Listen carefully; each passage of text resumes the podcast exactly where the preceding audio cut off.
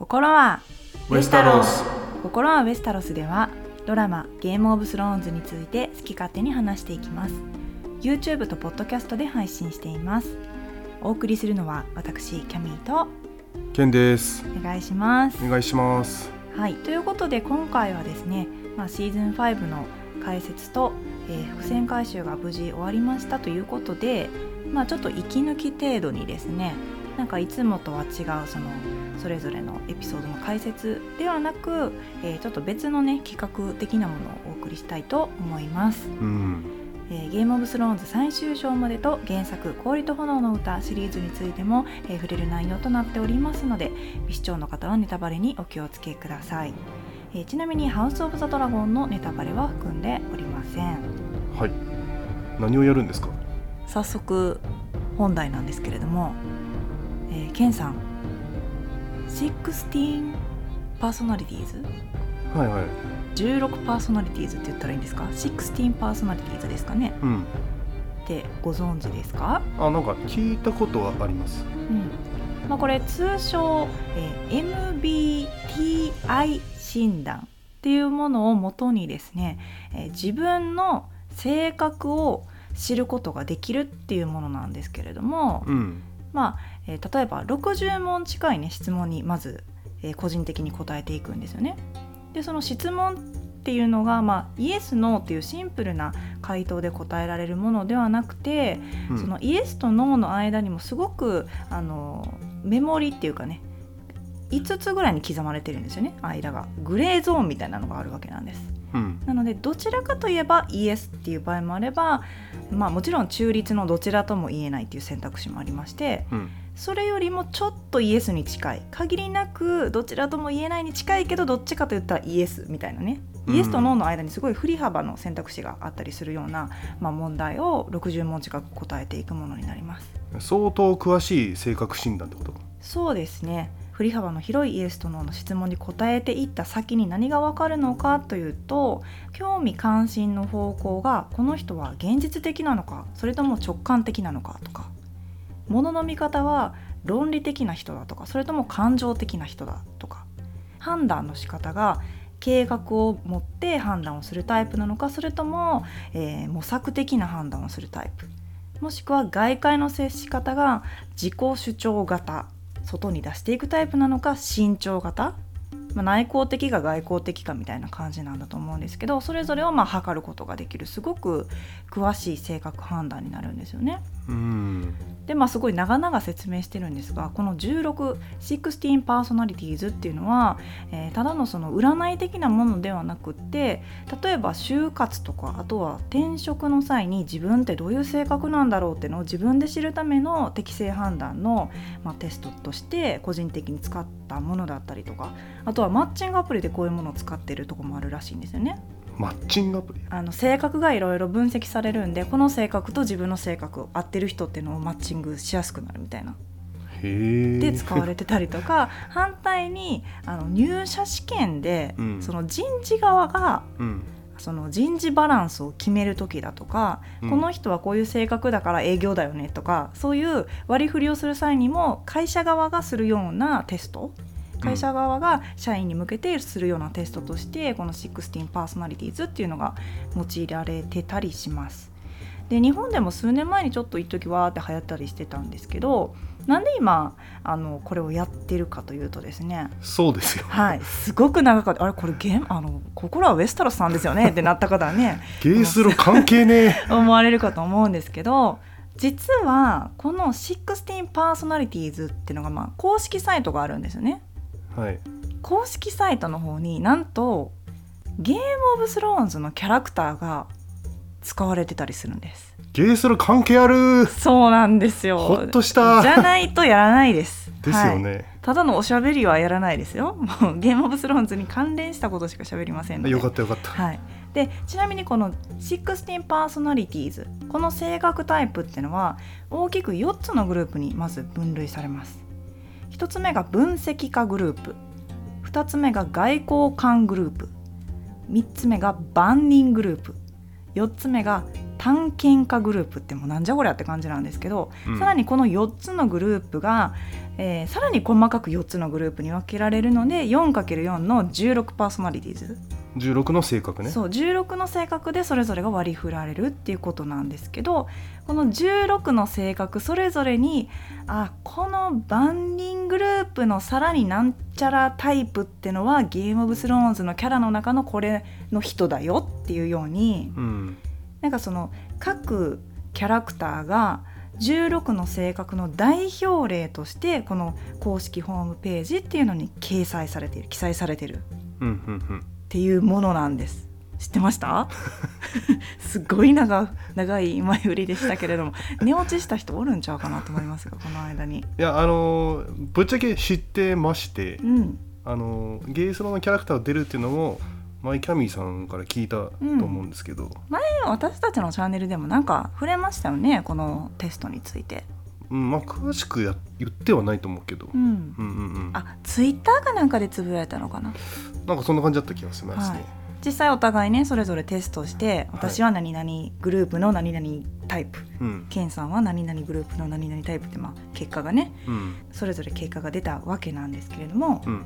今回、えーこの16パーソナリティーズ16パーソナリティーズのそれぞれの性格タイプの説明を、まあ、していきたいと思うんですけど私キャミーがですね順番にその性格のグループとその特徴をまあ、えー拾い上げたものを簡単に説明していくのでケンさんにうん。このグループのこのタイプは実際ゲームオブスローンズのどのキャラが割り振られているかってのを当ててほしいんです。だから。例えばうん。万人グループのうん。何々タイプはうん几帳面でうん。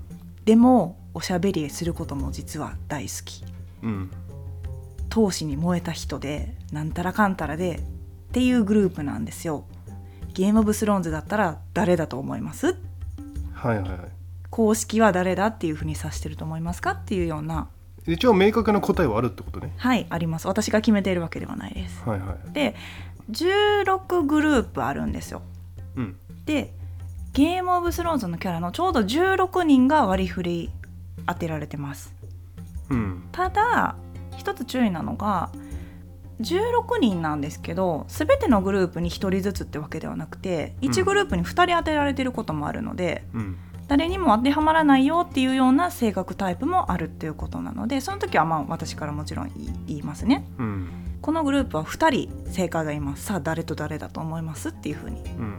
言っていきますはい。それは私は答えつつはい。皆さんも一緒にやっていくっていう。そうですそうです、はい。ケンさんも考えてほしいんですけどあの今ね聞いてくださってる方もぜひ一緒にね考えてもらったら楽しいかなと思いますでこの16パーソナリティーズっていうのはもちろん今でもネットでねホームページ上でテストすることができるので一回ちょっと自分でテストしてみようかなと思った人は、まあ、概要欄に URL を貼っとくので実際にテストしてからこの音声にまた戻ってきていただいてもいいかなと思います。はい。まあちょっと1回目は何のこっちゃって感じなので早速1問目からうん。やっていきましょうかね、はいお願いします。まず分析家タイプからいきたいと思いますこの分析家タイプはそれぞれ4種類に分けられるんですけどその4種類というのは建築家型論理学者型指揮官型討論者型。この4つ。すごい難しい言葉なんで聞いてるだけじゃ分かんないと思うんで、うん。よければあの YouTube の方で画像とね文字を見ながら、はい。はい、考えていただければいいかなと思うんですけどまずこの建築家型分析家タイプの建築家型の性格からいきたいと思います。難しいですね。聞いてる、まあ、ちょっとやってみましょう。うんあのーこれそれぞれ16の性格があってゲームオブスローンズでいうとこのキャラですよっていうのはもちろん当てられてるんですけど実在する人物有名人とか著名人そして他のドラマとか映画とかでもこういう人が、えー建築型ですよっていうふうに当てられてもいるんです。うん例えば分析家タイプの建築家型の有名人。イーロン・マスクさん。ツイッターを X にしちゃった人、はもう鳥が嫌いか知らんけど X が大好きな人ですね。イーロン・マスクに鳥嫌いですよ。こだわりが強い。うん、はい。クリストファー・ノーラン。おあなるほどね。はい。あとは、えーシャーロック・ホームズの敵であるモリアーティ教授とか。うん。そしてなんとブレイキングバットのウォルター・ホワイト。ええこの方も建築家型に入ります。ほそしてロード・オブ・ザ・リングのガンダルフ。うへえガンダルフとウなォルター・ホワイト一緒なの？でもなんとなく言いたいことわかります？はいはいはいそういうタイプねっていう。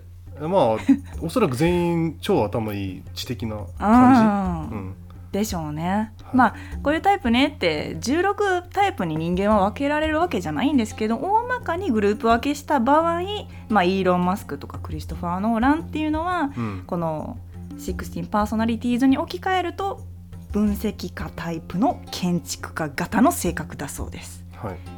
じゃあこの人たちキーワードいきます。孤独。うん。パイオニア精神。うん。知識に貪欲。うんうんうん。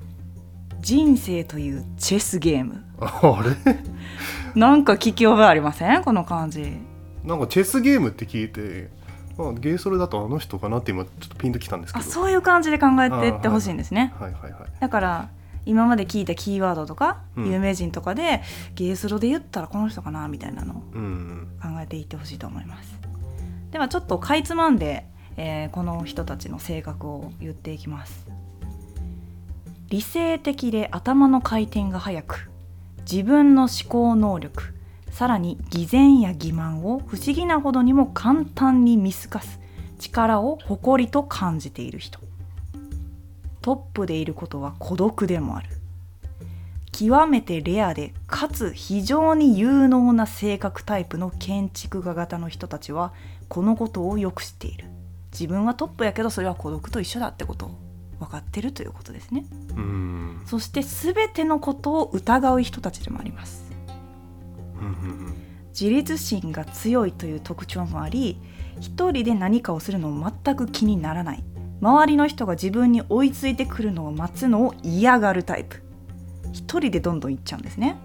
うん意志と知力があればどんな難しい目標でも達成できると信じている一方で人間性を冷たい目で見ているらしいです。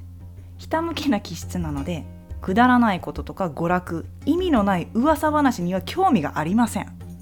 うん。創意工夫と洞察力さえあればどんな困難が途中に待ち受けていようともゲームに勝つ方法は見つけられると確信している。いそうですね。2人います。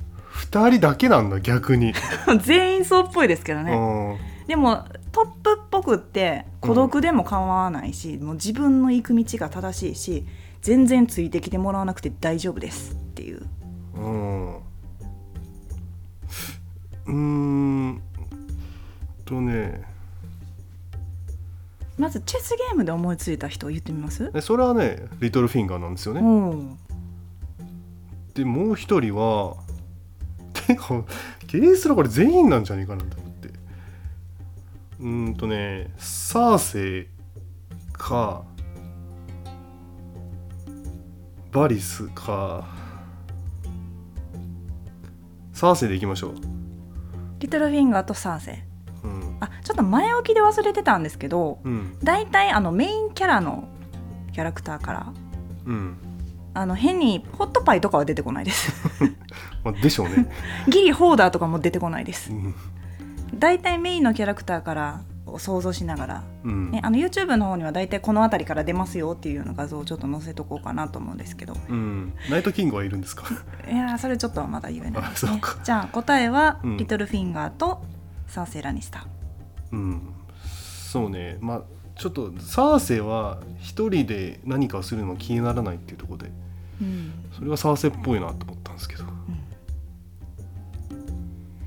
惜しいあ違うあえ一人やってます？リトルフィンガー正解ですリトルフィンガー合ってますよね。チェスゲームがね。うん。もう一人。うん。タイウィン・ラニスターでした。あなるほど。確かに。つかめてきましたちょっと。うん。わ、かります？なんとなくこの。いやぜ確かにタイムインだこれは。タイウィンなんです。そんうん。なリトルフィンガーとタイウィンが一緒かって言われたらそうじゃないんですけど、うん。16で分けた時にこの2人はここにはまりますよっていう。うん。ちょっとゲームオブスローンズファンのバイアスもかかってるかなっていうような 答えもあるんですけどうん。でも今回の答えはえー分析家タイプの建築家型はタイウィン・ラニスターとリトルフィンガーの2名でした。はいどうです？楽しめそうですか？そうですね。ちょっと大丈夫だと思いますよ。もっとパンパンパンといきますね。はい。では次。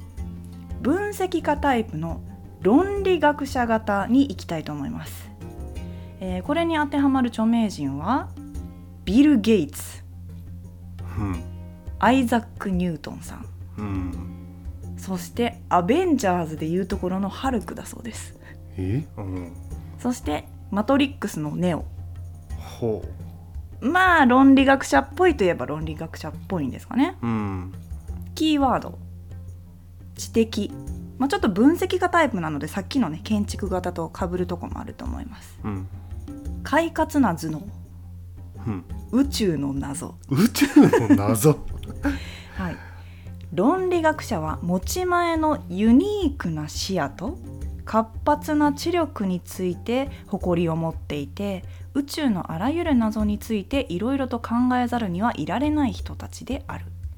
朝起きた瞬間からさまざまなアイディアや質問洞察について頭がひっきりなしに動いている。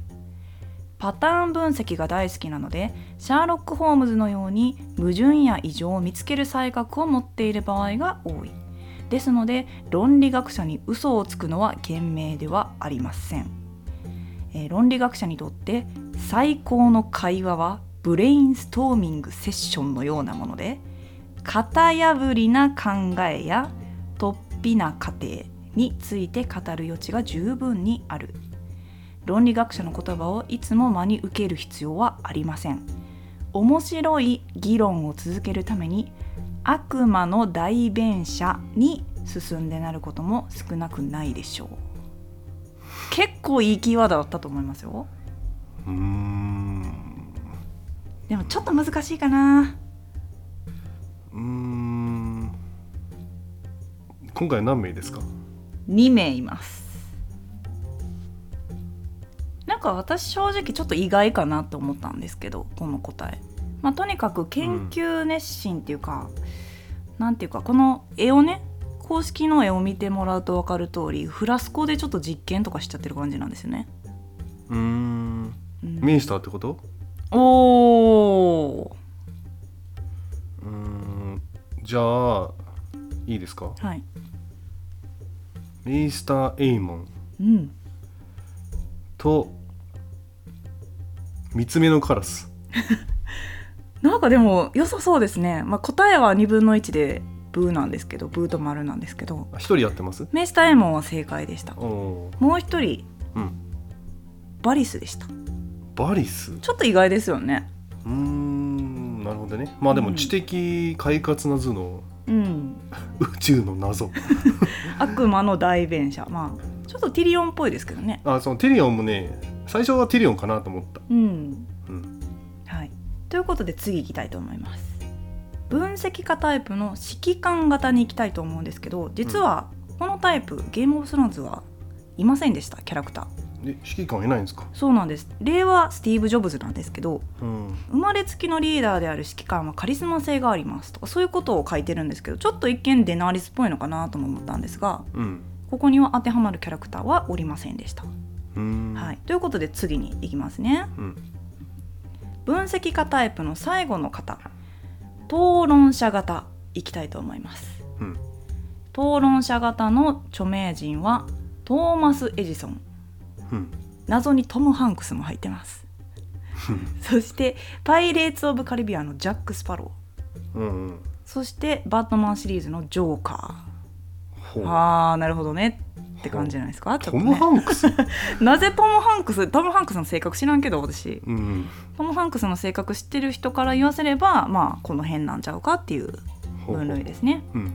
キーワード。ルール破り。コントラリアン。知的エネルギー。やっぱちょっと分析家型は頭脳明晰なねうん。タイプが多いみたいですね。はいはい。討論者は頭の回転が速い上に大胆な気質の持ち主で迷わず現状に異議を唱えるタイプの人たち。それどころか相手が誰であってもまたどんな内容であっても反対意見を述べることに躊躇しません。議論することが何よりも大好きで賛否の分かれるトピックに会話が進めば進むほど面白いと感じるタイプです。好奇心旺盛かつ博識で遊び心もユーモアもあり一緒にいるととても楽しい人たち。また出ましたこれ。悪魔の代弁者になりあえて少数意見に賛成を唱えたりあらゆる論点の穴を見つけてとことん論破したり。これらはまさに討論者が大好きなことですと。さっきも悪魔の代弁者出てきたんですけどうん。まあ同じ分析家型なんでさっき出てきた論理学者ともちょっと気が合うとも考えれるかもしれないですね。1名。うん。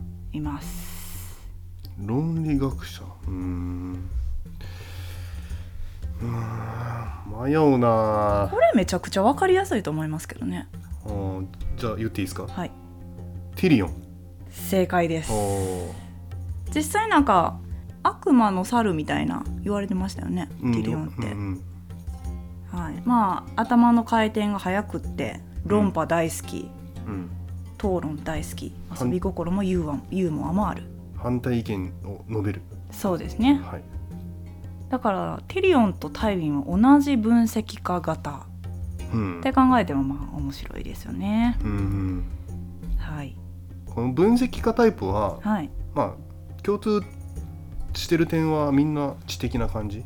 そうですね。頭の回転が速く。ううんんなるほどね。はい。この分析家タイプに当てはまる方はいらっしゃるのでしょうか？まあ私ではないです。ね 私でもないと思います、うん。えー続きまして、え2つ目のタイプグループですね。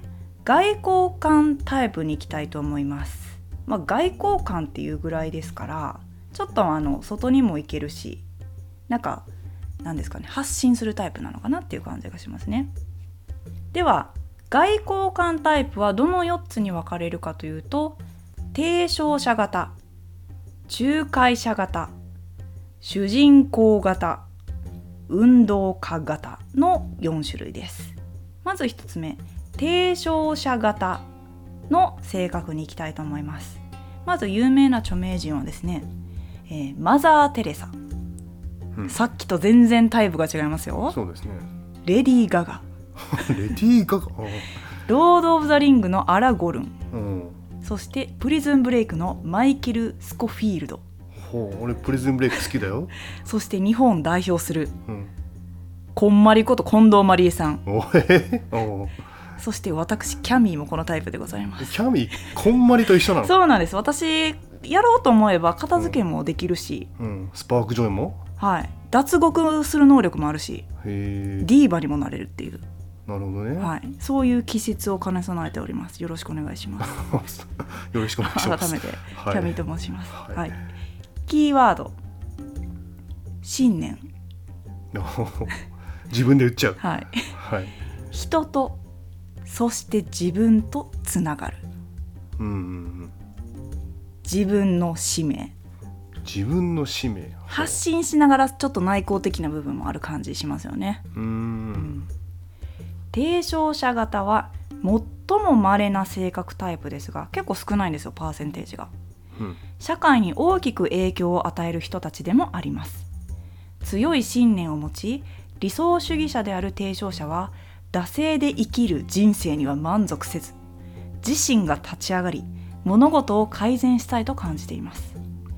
お金や地位を得ることを成功とは考えておらず人助けをしたり世の中にポジティブな変化をもたらしたり達成感を得たりすることを成功と考えるタイプです。豊かな内面を持つ上人生の目的を見つけたいと深く揺るぎない思いがあるので提唱者は周りの人となじまないこともあります。クリエイティビティ想像力や繊細さなどといった自身の持ち味を生かしながら他の人のサポートをしたり慈悲の心を広めたりするのが自分の役割だと感じることが多いでしょう。多くの提唱者は自分の人生には特別な目的がある。つまりこの地球上で自分が果たす使命があると感じています。この使命が一体何なのかを見つけ出すことに大きな意味を感じていて使命が何か分かったらそれに一生懸命取り組むのです。どうしました？いやちょっと自自己紹介のつもりであ 言わせていただきました。なるほどね、まあケンさん実際に答え知ってると思うんですけどね。私がえ？言ったじゃないですか前。いやでも正直全然覚えてない。あ本当すですか？うん自分の人生には意味がある。自分には使命があるんや、それを生かして他人を助けるぞ。お金とか関係ねうん。えキャミーです。これ言うと提唱者型丸崩れなんであんま言わんときますね。うん。はい。じゃあいいですか？はい。メリサンドル。え違うの、確かにね。あ違うんだ。俺結構自信あったんですけどあーでも言われてみれば、うん。そう思っても間違わんなんか間違いではなさそう。まあ正解とか間違いとかないんで正直。うん。でもいやごめんなさい、メリサンドルではないんですよキャミーは。えじゃああのもう一回いいですか？デナーリス。あそれで2人で迷ったんですよね。違うへえ2人であその2人じゃないんだ。どいや私マザー・テレサになれるんやと思ったらもう人生楽しくなってきましたわ。えー、誰だろう？なれるわけじゃないですけど。ブライアンに？あ違うんだ。1名ね。1名だけいます。答えは。ジョン・スノーです。ああなんか聞いたな前。もう私もうこれだけ自慢して生きようと思う。私性格ジョン・スノーやねんってうーん。まあまあめちゃくちゃ嬉しかったんですよ。で私これ5年前ぐらいに1回やった時に初めてこの性格診断をした時に、えやってみようと思ってやったらジョン・スノーだったんですよ。うん。で久しぶりにこの間やって、うん。まあ人生いろいろあったら性格もまあそれ変わるじゃないですか。まあ5年もあればね。でしょ？人生いろいろあるしと思って、もうジョン・スノーじゃなくなってるんやろうな私って思ったらまたジョン・スノーだったんですよ。一途やん一途っていうか私ブレてないってことが分かりました。とまあたった5年の話ですけどね。うーん。まあまあでもそれはすごいですね。むちゃくちゃ自慢。えーでもちょっと提唱者っていいことしかかん書いてないじゃないですか。いやでも人とちょっと馴染めないんですよね。自分の信念揺るぎないから、あうー、ん。ちょっと内向的でもあるからなんか話が合わない人と合わないんじゃないですか。まあアリザーソーンとかね ね。アリザーソンは16パーソナリティーズにはいないですね。うん。だからそういう面であこの人と性格合いそうとかちょっと分かりますよね。ゲームオブスローンズ見てたら余計、うーん。うん、だからテリオンとかと性格合うかもしれないと思ったらうんうん。そのさっきで言う討論者型の人とキャミーの場合はねうん。あの性格が合うかもみたいな。うん。そういう風にマッチングとかしていくらしいんですよ。うん、ジョン・スノーはレディー・ガガとマザー・テレサと一緒なの こんまりとねこんまりと片付けむっちゃうまいんちゃいます実は。はい、ということで外交官タイプの提唱者型でした。えー次は外交官タイプの、えー仲介者型の性格に行きたいと思うんですけどこの仲介者型っていうのはゲームオブスローンズのキャラクターで、えー当てはまるキャラクターは、えーいなかったんですね。うん。はい、で実際この仲介者型っていうのは日本人で結構多い性格とも言われてたりします。へー。えー例で言うとジョニー・デップさんらしいんですけど日本にはジョニー・デップが溢れてると。ねこれいいんか悪いか分からんけどお。結構ジョニー・デップ派が多いみたいですよ。どどういう意味ですか？はい、で仲介者型っていうのは控えめでまたは静かそうに見えるかもしれませんが心の中は情熱で溢れているタイプで生き生きとしている人たち。うんで繊細な気質の持ち主で、まあ、音楽芸術自然そして周りの人たちに対して深く感情的に反応する人たち。まあわびさびな感じの性格なんじゃないですかね。はい、繊細で。芸術でも静かそうに見えるけど実はパッションがあるみたいなね。日本人に多い性格らしいです。ゲイソロにはいないんだゲースロにはちょっとジャパニーズ要素はいなかったみたいですね。ほ続きまして外交官タイプの3つ目主人公型の性格。ゲームオブスローンズに主人公はいなかったんですけれどもうはい。16パーソナリティーズの主人公型にゲームオブスローンズのキャラはいます、うん。えー著名人でいうとバラク・オバマさん。うん。そしてオプラ・ウィンフリーさんですね。うん。司会者の方ですかね。はい。はい。そしてブレイキングバットのスカイラー・ホワイト。なんと主人公だったんですかあの人っていう。衝撃だったんですけど。スカイラー？全然嫌われてましたよね主人公。えー主人公っていうかスカイラー。うんそうねあの、はい。スカイラーがね「ハッピーバースデー」歌うシーンがあるんですけど。あちょっと鳥肌が立つ感じの衝ね撃的なシーンですよ、はい。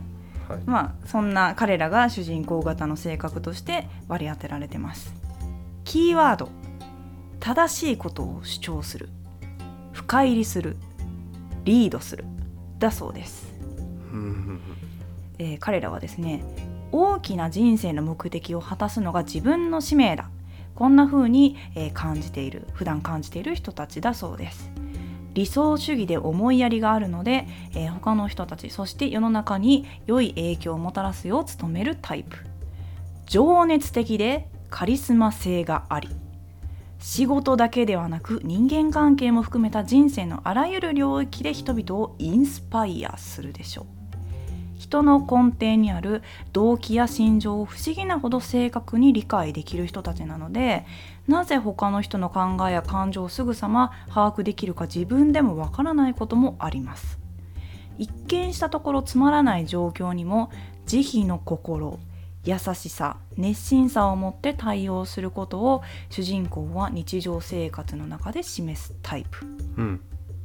1名、はい。うん、これもう言っていいですか？はい。これデナーリスでしょ？違う。正解です。はい、うん。まあカリスマ性といえばねあそう。それナーリスね、うん。まあ、ちょっとバイアスかかってんのかなっていう感じもしますけど、うん。まあこの6パーソナリティーズに当てはめるとやっぱデナーリスは主人公型とスカイラーホワイトと一緒と、それはちょっとあの腑に落ちないですけどね。うん。バラク・オバマタイプと。ううんんなるほどなという感じですね。まあ、主人公リーダーね。うん、うんまさしくという感じでしたけど、まあ、シーズン8ファイナルシーズンとか見た人はうん。この結果変えたいんちゃうかなって思ったりもするんですけど、うん。まあでも自分の中の使命を果たそうとしてるとこで、まあ、やっぱり同じ外交官型のジョン・スノーと近いとこはあるんですけど若干路線が違うということで、まあ最終的に2人はね相入れない部分があったのかなというふうにも思いますね。はいうんえーそして外交官型の4つ目のタイプ運動家型なんですけどこれもゲームオブスローンズのキャラクターいませんでした。えー著名人でいうと、えーセックスザ・シティのキャリー・ブラッドショーさんということで、あのウェスタロスにキャリーはいなかったと。ますあ、おかったら困るなっていう感じなんですけど、うん。まあ、彼女たち彼らは、まあ、根っからの自由奔放な人たちで、うん。すごい社交的で心が広いっていうようなねすごい楽観的な人たちでなんか大勢の中でも目立つようなねまさしく運動家型という名の通りのうん。性格の人たちだそうです。うんうんうん。はい、では次。3つ目のタイプ万人タイプに移っていきたいと思います。万人タイプは管理者型擁護者型幹部型領事型の4つに分けられます。またちょっと難しい言葉がいっぱい出てくるんですけどまず1つ目管理者型の性格からいきたいと思います。著名人は誰かというとジョージ・ワシントンアメリカの大統領？はい、うんナタリー・ポートマンうん。ハーマイオニー・グレンジャー。うん。あとウィッチャーの主人公もこの万人タイプの管理者型だそうです、うん。うん。なんか公式のイラストはこの眼鏡かけててねなんかノート持ってペン持ってるからまあハーマイオニーっぽいうん。なんか感じはしますけどね。ハーマイ、はい。おじおじいちゃんバージョンね。まあグリフィンドールってことだと思います多分。うん。なるほどね。はい。キーワード。誠実に生きる他人の分まで頑張る。義務感。ということで、性格を言っていきます。自分が誠実な人間であることに誇りを感じている人たちで何かにコミットしたら最後までやり遂げる。そして建前ではなく本音を語るタイプでもあります。全人口のかなりを占める性格タイプで特に周りから注目されたいと思ったり派手だったりするわけではありませんが強固で安定した社会基盤の維持に大きく貢献する人たちです。ストレスフルな状況においても落ち着いて論理的でいられる上に現実的で頼りがいがある人として家庭やコミュニティ内で尊敬されていることでしょう。自分の行動や決断について責任を取ることにめったに躊躇せず通常世間体が悪くても自分の過ちをすぐに認め真実を受け入れられる人たちです。ただ相手を一方的に怠惰不正直だと決めつけてしまうこともあります。これ結構ポイントかなと思いますね。そのことが周りに伝わってくるので厳しい人冷たい人だと思われてしまう。周りから思われてしまう管理者もいるでしょう。ということでゲームオブスローンズのキャラクター2名当てはめています。難しいな。これちょっと難しいですね、うん。でもまあ言われてみればそうかもっていう感じなんですけどなんでしょうね。誠実とか義務感とかその辺でちょっとまっすぐすぎてうん。意固地で周りからしたらちょっとなんか柔軟性ないなみたいな。うん。でも間違いやと思ったら正直に多分認めるとこもある一面もあったりすると。まあ今柔軟性ないって聞いて、うん。ピンときた人がいます。はい。ネットかな、おーなるほど。うん、ネットとまあロイヤリティで彼は命を落としましたからねシーズン2で。うん。えー、誰だろまあ正解は一人ネッド・スターク合ってます。うな合ってます？はい。もう一人いるんですけどうん。まあ確かに今のキーワードを聞いたらそうなんだけどネットと一緒のくぐりにはしてほしくないなって個人的に 思ってしまうメインキャラクターです。え誰だろうな。なんかバリスタン・セルミもちょっと考えたんですけどただ今のキャミーさんの言葉で言うと同じくくりにしたくないってちょっとダメっていうか悪いキャラってことでしょ、ただ、まあ、同じくくりにしてしまう気持ちもあるし、うん。この2人がもし組んだらどうなってたんだろうって考えると面白いなとも思います。え？ー、誰だ？なんかガチッと固まりそうな気はしますね。この2人がもし手を組んだとしたら。え？厳しい人冷たい人。これすごいーうん、ポイントですね、えじゃあちょっと時間的にあれなんで言っときます、えっ、とスタニス？正解です。ネッドとスタニスが同じくくりだったんです、そう厳しい人冷たい人でスタニスが出てきたんだけど、うん。ネットと全然違うしな。でももしスタニスがウィンターフェル取り戻す時にネッドがウィンターフェルとか、まあ、北部を牛耳ってたりしたら。うん。なんかねネッドって実際スタニスを押してたじゃないですか最終的に。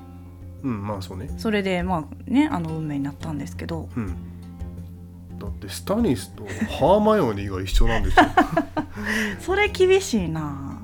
うん。あの二人会話できないと思うよ。まあ16に分けた場合は一緒になるということで。はい。万人タイプの管理者型でした。続きまして万人タイプ擁護者型の性格に移りたいと思います、えー著名人でいうとクリーン・エリザベス2世。うん。ビヨンセ。うんキャプテン・アメリカ。ゴッドファーザーのビト・コルレコルレオーネ。うん。そしてケンさん。私？ゴッドファーザーにもなれるんですか？ププププということでキーワード、うん。勤勉忠実。うん。そうなんですか？いやそうなんかな。ケンさんこれだったんですよ。これはずいっすね。はい。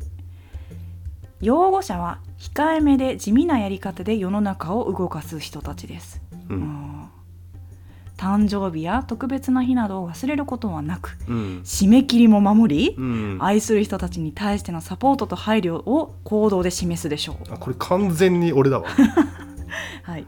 えー自分の努力や配慮を認めるよう相手に要求することはめったにせずうん。人のために陰でいろいろと動くことを好む人たちです。これ完全に俺だわ。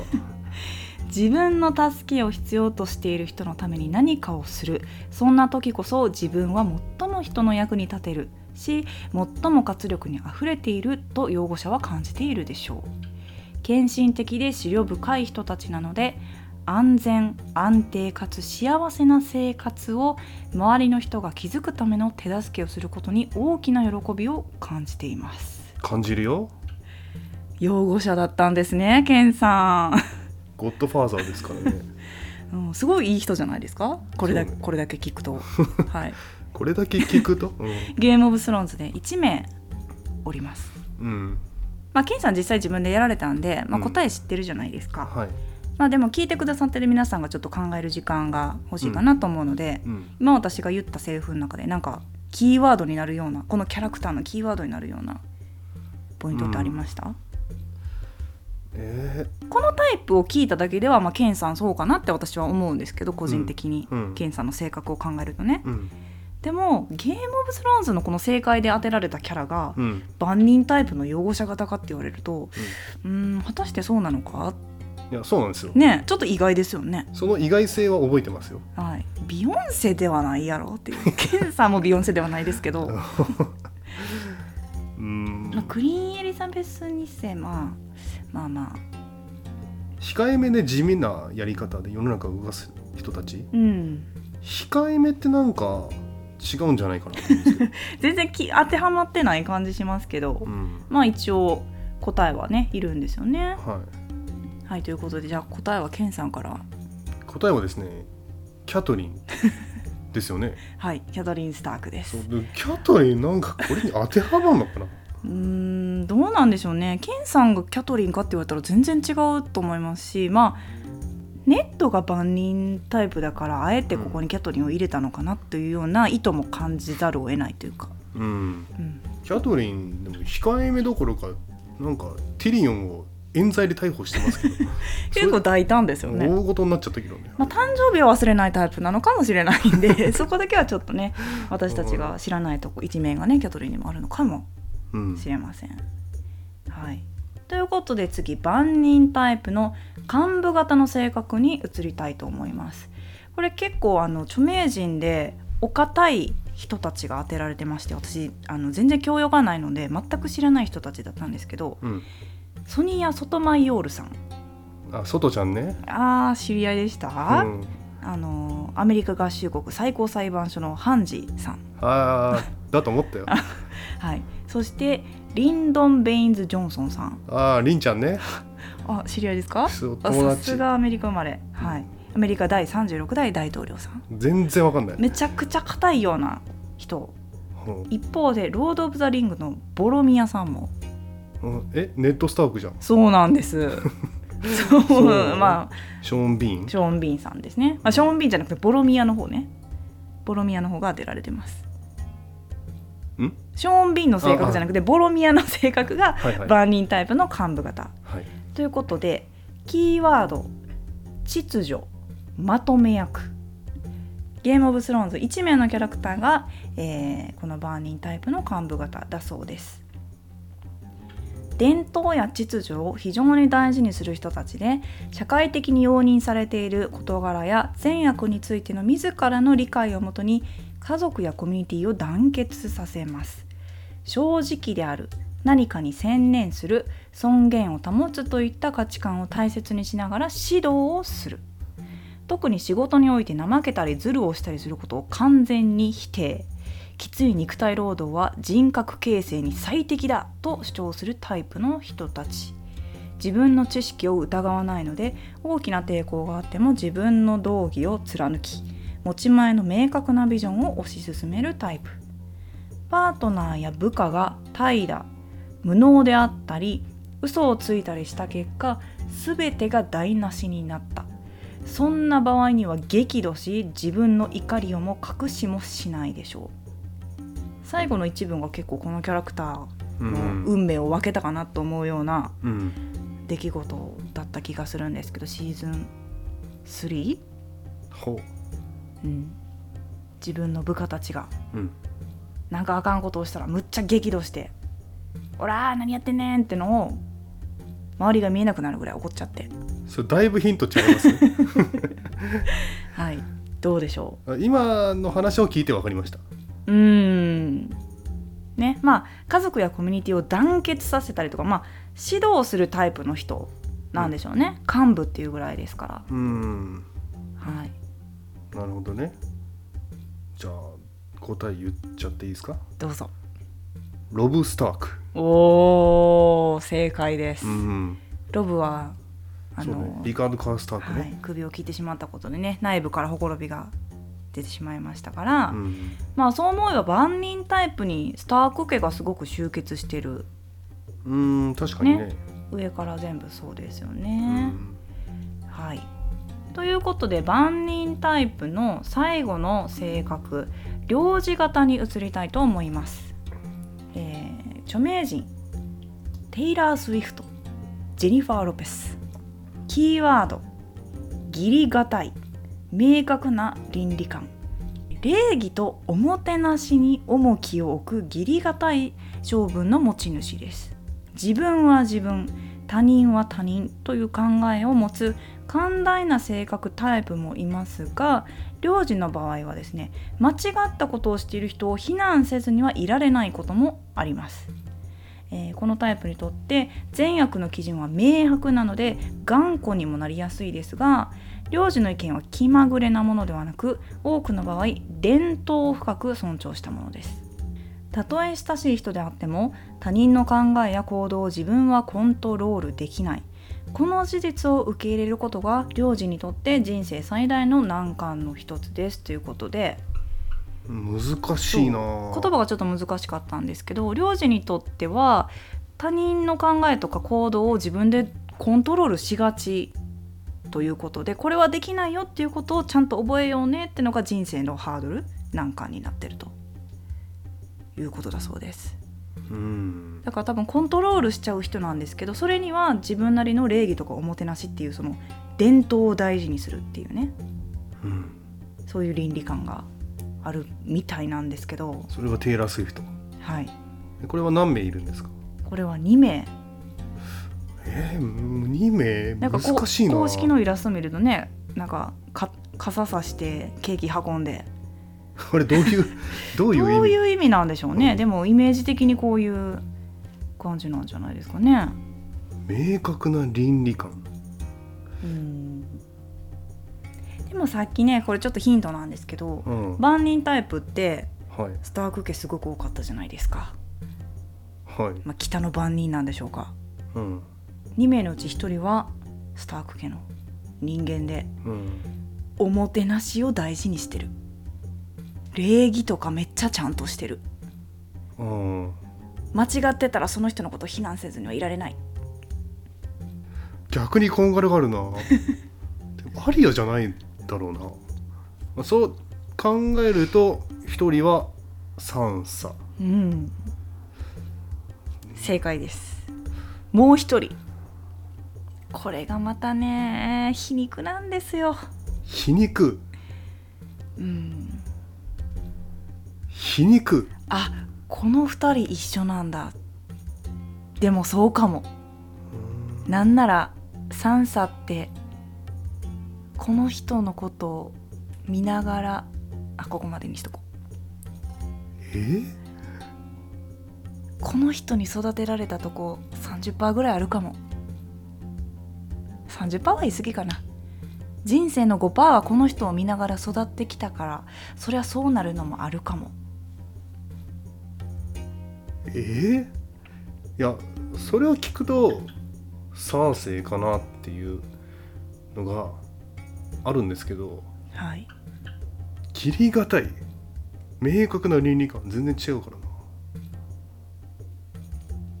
でも全然わかんない。じゃあサーセイでいきましょ正解はサーセイです。うええでも彼女にとっての明確な倫理観ってことなんだと思いますよ。多分ね。うーん。うん。まあまあまあまだいぶ偏った倫理観なんじゃない？あでもちょっとあえてサンサとうん。サーセイを一緒にすることで話題性ってのはあるからそういうのも入ってるのかなとはちょっと思ったんですけど。うん。でもやっぱ自分の考えを他人に当てはめてコントロールししちゃうとこってやっぱサーセイってあるじゃないですか。コントロールできないってことを受け入れるってのがやっぱサーセイにとっては大事。まあ、サーセイと子供たちうん。自分の子に対する考え方、とかねまあ世界の動かし方もやっぱ自分に当てはめようと。まああの世界の人はみんなそうなんですけど。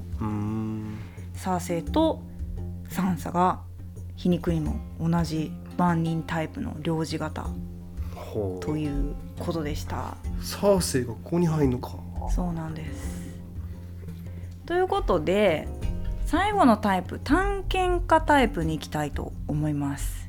探検家タイプは巨匠型冒険家型起業家型エンターテイナー型の4種類に分けられます。うん。まず巨匠型のね性格からいきたいと思うんですけど著名人でいうとケンさんも大好きな MBA の神様マイケル・ジョーダン。うんトム・クルーズ。トム・クルーズも大好きよ。巨匠っぽいですよね。でも確かにこの2人、そしてミラ・ジョボビッチ。そして、えーインディ・ジョーンズのジョーンズ博士。そしてジャック・バウアー。24? はい。うん。が巨匠だそうです。キーワード。好奇心旺盛。あえて違うことをする。規則に従わない。ううんうんどうですか？マイケル・ジョーダン。う んそそうなんですすか？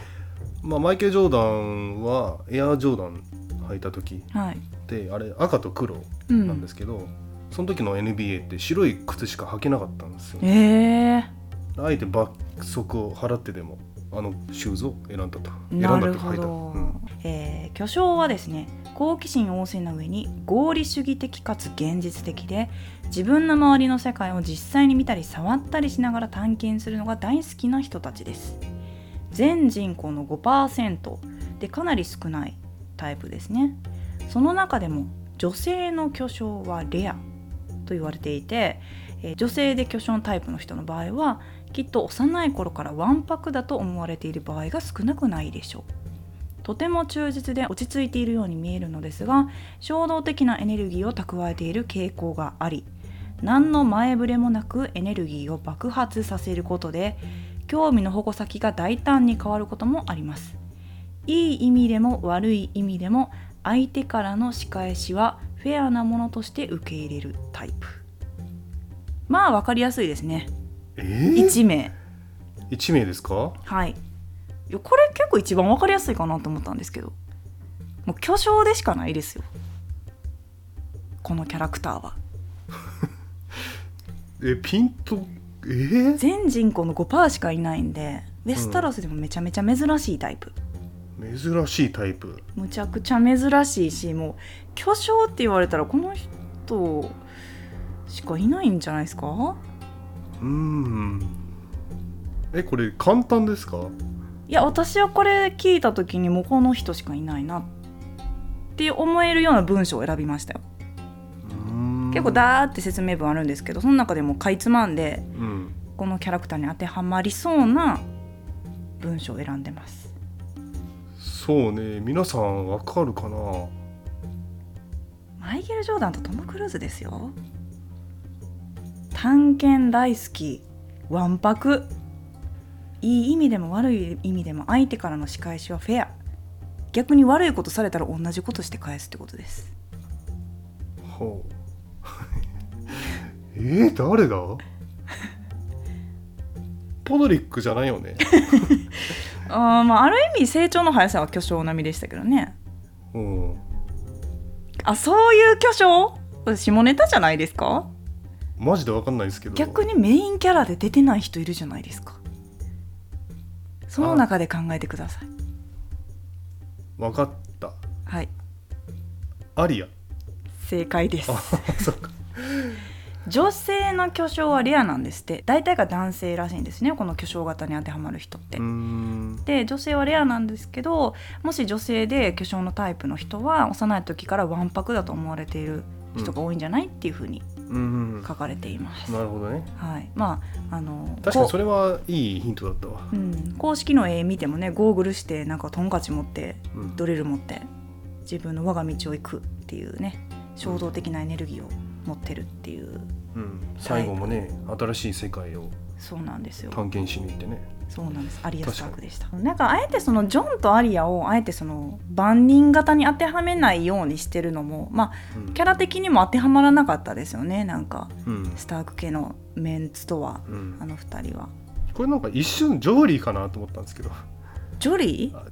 一瞬ジョフリーかなと思ったんですけど。あーうん。なるほど。かあー難しいですにね規則に従わないとか確かに。まあ好奇心旺盛まあ旺盛っぽいしな。まあかなり少ないレアキャラではありますね、うん。はい。まあ、私答え知ってるからこういうふうに言ってますけど全くキャラが出てない状態でこれだけ聞かされると確かに難しいですね。うん。はい、ということで探検家タイプの2つ目冒険家型に行きたいんですけどこれはゲームオブスローンズに当てはまるキャラはいなかったんですね。うん。えー著名人で言うとアブリル・ラビーンブリトニー・スピアーズ大好きじゃないですかケンさん。2つとも。世代？そうね。世代ですよね。この間ねアベリル・ラビーンのね音楽聴きながらね家事しました。はかどりました。はかどりました。そうでしたか。はい。はい。あとマイケル・ジャクソンとかね。うん、ブレイキングバットのピ、えージェシージェシー・ピンクマンとかも冒険家らしいです、冒険家。はい。一人一人ユニークで好奇心かつ新しいことを試すのが好きな人たち。うん。で、えー物事を探求するのが大好きでしかも日々の生活に喜びを見出すことも得意なので非常に面白い人だと、えー周囲の人に思われることが多いでしょうと。うん。ま冒険家って感じのね性格だそうです。うんはい、ということで残り2つですね。探検家タイプの起業家型に移りたいと思います。かなりイメージ画像がイケイケの兄ちゃんなんですけれども、うん。はい。えー著名人でいうとマドンナブルース・ウィルスそしてブレイキングバットのハンクも、うん、まあ起業家といえばそうなのかな。このタイプに当てはまるそうで。ブレイキングバット多いっすねいやあえてちょっとあもっといるんですよ。アベンジャーズのキャラクターとか。あの公式サイト皆さん見てほしいんですけど本当にあのダウントン・アビーとかうん。なんかいろんな海外ドラマとかそういうとこ映画とかねうん。キャラクターが当てはめられてるので、うんちょっとよくこの番組でよく出てきて私たち2人が好きなドラマといえば「ブレイキングバット」ということでなるほどね。ちょっと入れたりしてますがいろんなキャラクター書かれてます。うん。えキーワード「型にはまらない」「今この瞬間を生きる」かっこいいですね。ハンクってそうなのかな？よくわかんないけど。うん。起業家は自分の周囲にいつも何らかの影響を与えるもたらしている人たちでパーティーで起業家を見つけるのは簡単。いつも起業家の周りには人々が渦巻いている。そんな人たちだそうです。ああなるほど。全人口の4%なのでさっきの巨匠より少ないですね。うんうん机上で面積条項を整えたり不測の事態のために準備をするのではなく物事を見る前にアクションを起こし動きながら問題を解決するタイプ。走りながら仕事するタイプですね。うん。はい。修羅場情熱快楽を好む人たちですが精神的なスリルではなく持ち前の論理的な頭脳への刺激を求めています。学校やその他多くの規則などがある整った環境が苦手だそうでえー起業家は情熱的でエネルギッシュな上に合理的な、えー性格の持ち主ですが時々注意散漫なこともあります。これちょっと難しいかなと思ったんですけど1名います、うん全然ピンとこないな、うん、ピンとこないです。私もこれ聞いて。聞いてて。私もなんか一番当てはまりそうなものを選んだんですけどそれでもちょっとピンとこないかなっていうのはあるんですが考える前に行動しちゃうタイプうん。そしてパーティーの中では一番目立っててなんならその人の周りにキャーキャー言う人たちがいるから。え注意散漫。うん。うんうんなるほど。ヒントを言うとよくこの注意散漫なことで、うんはい。ある人から責められてました、はい。いや、うん。それはねわかります。うん、なんかでも一昔前のこの人かなうん。ちょっと変わったんじゃない？最近。はいはいはい。最近っていうのもあれですけど。うんなるほどね。人生が変わる出来事があってうん。起業家型からねうん。ちょっと違う方に移った一面もあったのかもしれないけどうん。軸はもしかしたら起業家型だったのかもしれないですね。うん。これはねわかりますよ。はい。ジェイミ正解です。ーう、んなるほどね。うん。まあパーティーにいたら中心人物でしょうね。でしょうね。一な。昔前の彼ならっていう感じじゃないですか？みんなキャーキャー言ってね、うん。はい。うん。まあ、確かにあの考える前に行動しちゃうのは彼ぽいか、うん。だから右手がなくなったりとか。そうそういうことでした、うん。はい。ということで最後ですねついに探検家タイプの最後エンターテイナー型に行きます。エンターテイナー実はいるんですウェスタロスにたくさんいそうですけど、あそうですか、うん。マラカス振ってるタイプのねうん。女性が一応例えのイラストになってるんですけどまず著名人で言いますとエルトン・ジョンほマリリン・モンローそして「タイタニック」のジャック。うタイタニックのジャック？マリリン・まあエンターモンローテイナー。まあそうですね喜ばせたかったんじゃないですかね。うん。キーワードは情熱的そしてアドリブ。うん場の成り行きに任せて突然歌を歌い始めたり踊り出したりそんなことをしている人たちがいたらそれはきっとエンターテイナー型の性格タイプでしょう。友人のために一芝居するのも好きなので独特な下品のウィットを聞かせながらおしゃべりをしてみんなの注目を集めどんなイベントであってもパーティーのように場を盛り上げる人たちです。目先の快楽ばかりに集中してしまいそのような楽しみを味わうためにやらなければいけない義務や役割を無視してしまう。この傾向はエンターテイナーの最大の課題ですということで。1名。え？これね当たらないと思います。急に歌っちゃう人、まあまあまあでもうん。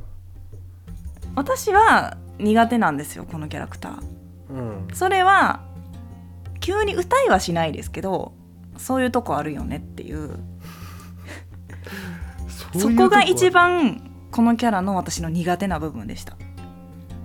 すごいごめんなさい。エンターテイナー型やった人にすごい申し訳ないこと言ったけどこのゲームオブスローンズのキャラクターの私の苦手やった部分はそういうなんか今それみたいな、うん。まあ、それがこのね良さでもあるんですけどね。そういうのに救われる時もあるじゃないですか。うんエンターテイナーがいてくれてよかったっていう時もあるんですけど私はちょっと苦手なタイプでしたねこのキャラクターは。うん。これね分かりましたよ。嘘だ。はい。あのねいや急に歌っちゃうって聞いて、うん。トワマンドかなと思ったんですうんうんうんうんけどでもトワマンドではないんですよね。そうなんですか？はい。なんでかっていうと、はい。あのキャミーさんが苦手なのはトワマンドじゃなくてイグリットの方だから。イグリットでしょこれ。正解です。あでもねあのなんとなく確かにエンターテイナー型だなっていうのは。マスカラ振ってました？いやなんかあの急にモノマネしたりとか。そうなんです。私あのモノマネがどうしても苦手で。うん。それが多分急に歌を歌い始めたりとか。うん「You know Nothing」ジョン・スノーもあれアドリブだったんですよ。い やアドリブ。アドリブが大名言になってるっていうねうん。いやまあまあ確かにイドイグリットはこれに当たまるかな。あピンときます？うん。まあ言われてみたらね。